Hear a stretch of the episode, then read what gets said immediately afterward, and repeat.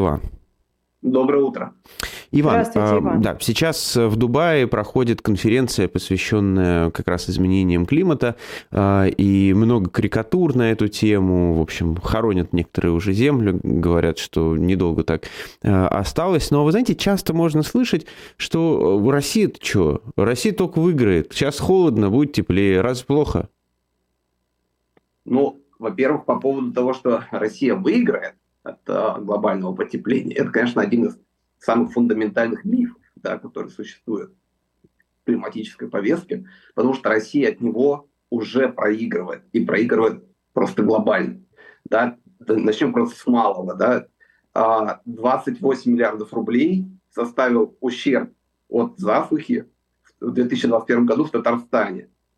В одном только регионе страны. 28 миллиардов рублей.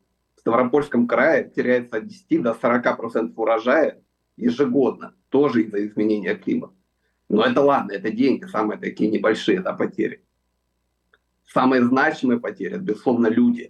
Да, то есть вот у нас прошло в ноябре два больших урагана в Сибири и на юге страны, погибли 8 человек. Но, допустим, даже наша страна не очень, не очень э, любит людей, допустим. Э, и ей не принципиально, что 8 человек погибли. Но наша страна очень любит территории, это очевидно совершенно.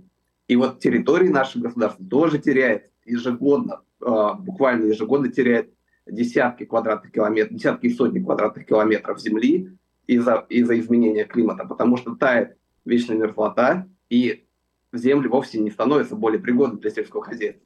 Просто почва буквально уходит и, э, кроме того, мелкий лед, который вот образует сплетание ледников, он буквально выстругивает береговую линию в Арктике.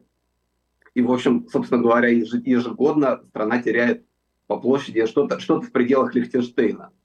Вот, так что сказать, что Россия что-то выигрывает от изменения климата, совершенно невозможно. Да, там Владимир Путин а, говорил о том, что, может быть, станет а, круглогодичная навигация по Северному морскому пути, и мы якобы вот из-за этого выиграем, сможем э, поставлять круглогодично значит, товары из э, Китая в Европу, но на деле в этом ну, есть большие сомнения, потому что э, Китай сейчас строит собственный да, проект, новый, так называемый новый шелковый путь.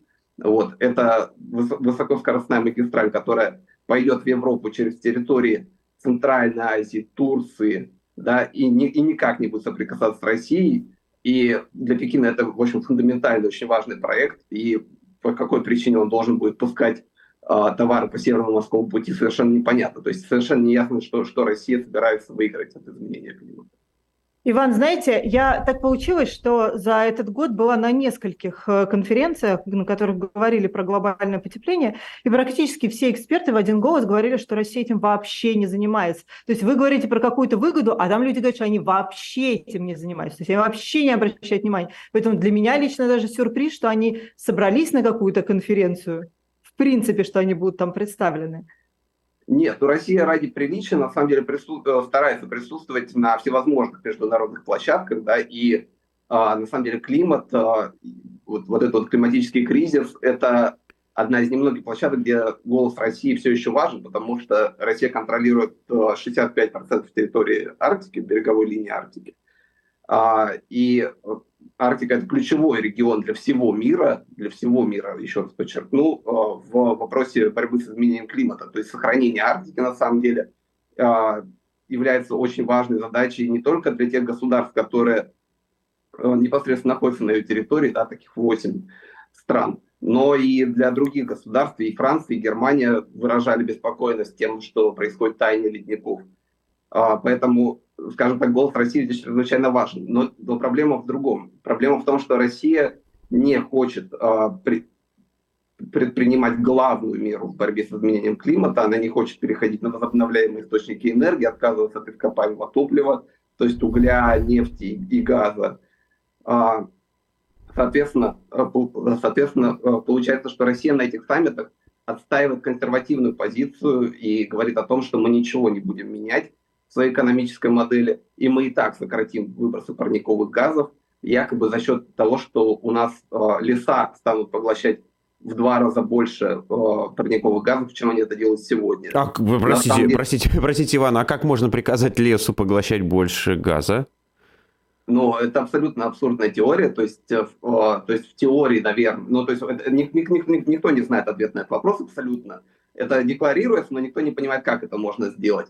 Э, можно в теории высаживать леса, но дело в том, что как раз-таки из-за э, изменения климата они сейчас горят с такой интенсивностью, что производят а, едва ли не больше парниковых газов, да, едва ли не больше углекислого газа, чем поглощают вообще. То есть они производят 8, 800, а, вот, за 2022 год они произвели 800 миллионов тонн СО2, да, углекислого газа. Это треть от всех выбросов, от всех выбросов Европейского Союза. А Европейский Союз это один из крупнейших, крупнейших эмитентов парниковых газов.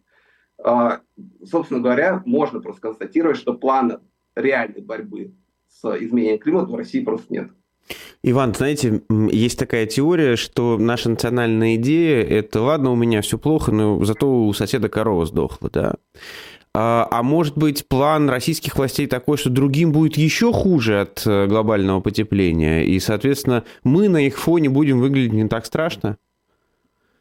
Ну, честно говоря, для этого а, нужно залезть в голову российским властям, а что там происходит, какие демоны там живут – вещь совершенно непредсказуемая. Я думаю, что это очень самоубийственная идея, даже, ну, даже и там такова, потому что мы-то от этого тоже будем страдать, и мы от этого будем страдать на самом деле, возможно, даже хуже, чем все остальные, потому что территория России нагревается быстрее, э, чем территория других государств, и это просто происходит в силу, в силу того, что э, на полюсах потепление происходит быстрее, а Россия самое крупное государство, которое находится рядом с Северным полюсом, да, вот, то есть и на Южном полюсе никто не живет, но вот на Северном полюсе как раз преимущественно живем мы. И страдать будем тоже мы.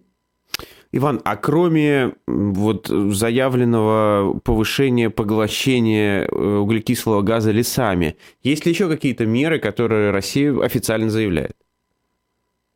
А, у России есть национальная идея, а, которая называется атом.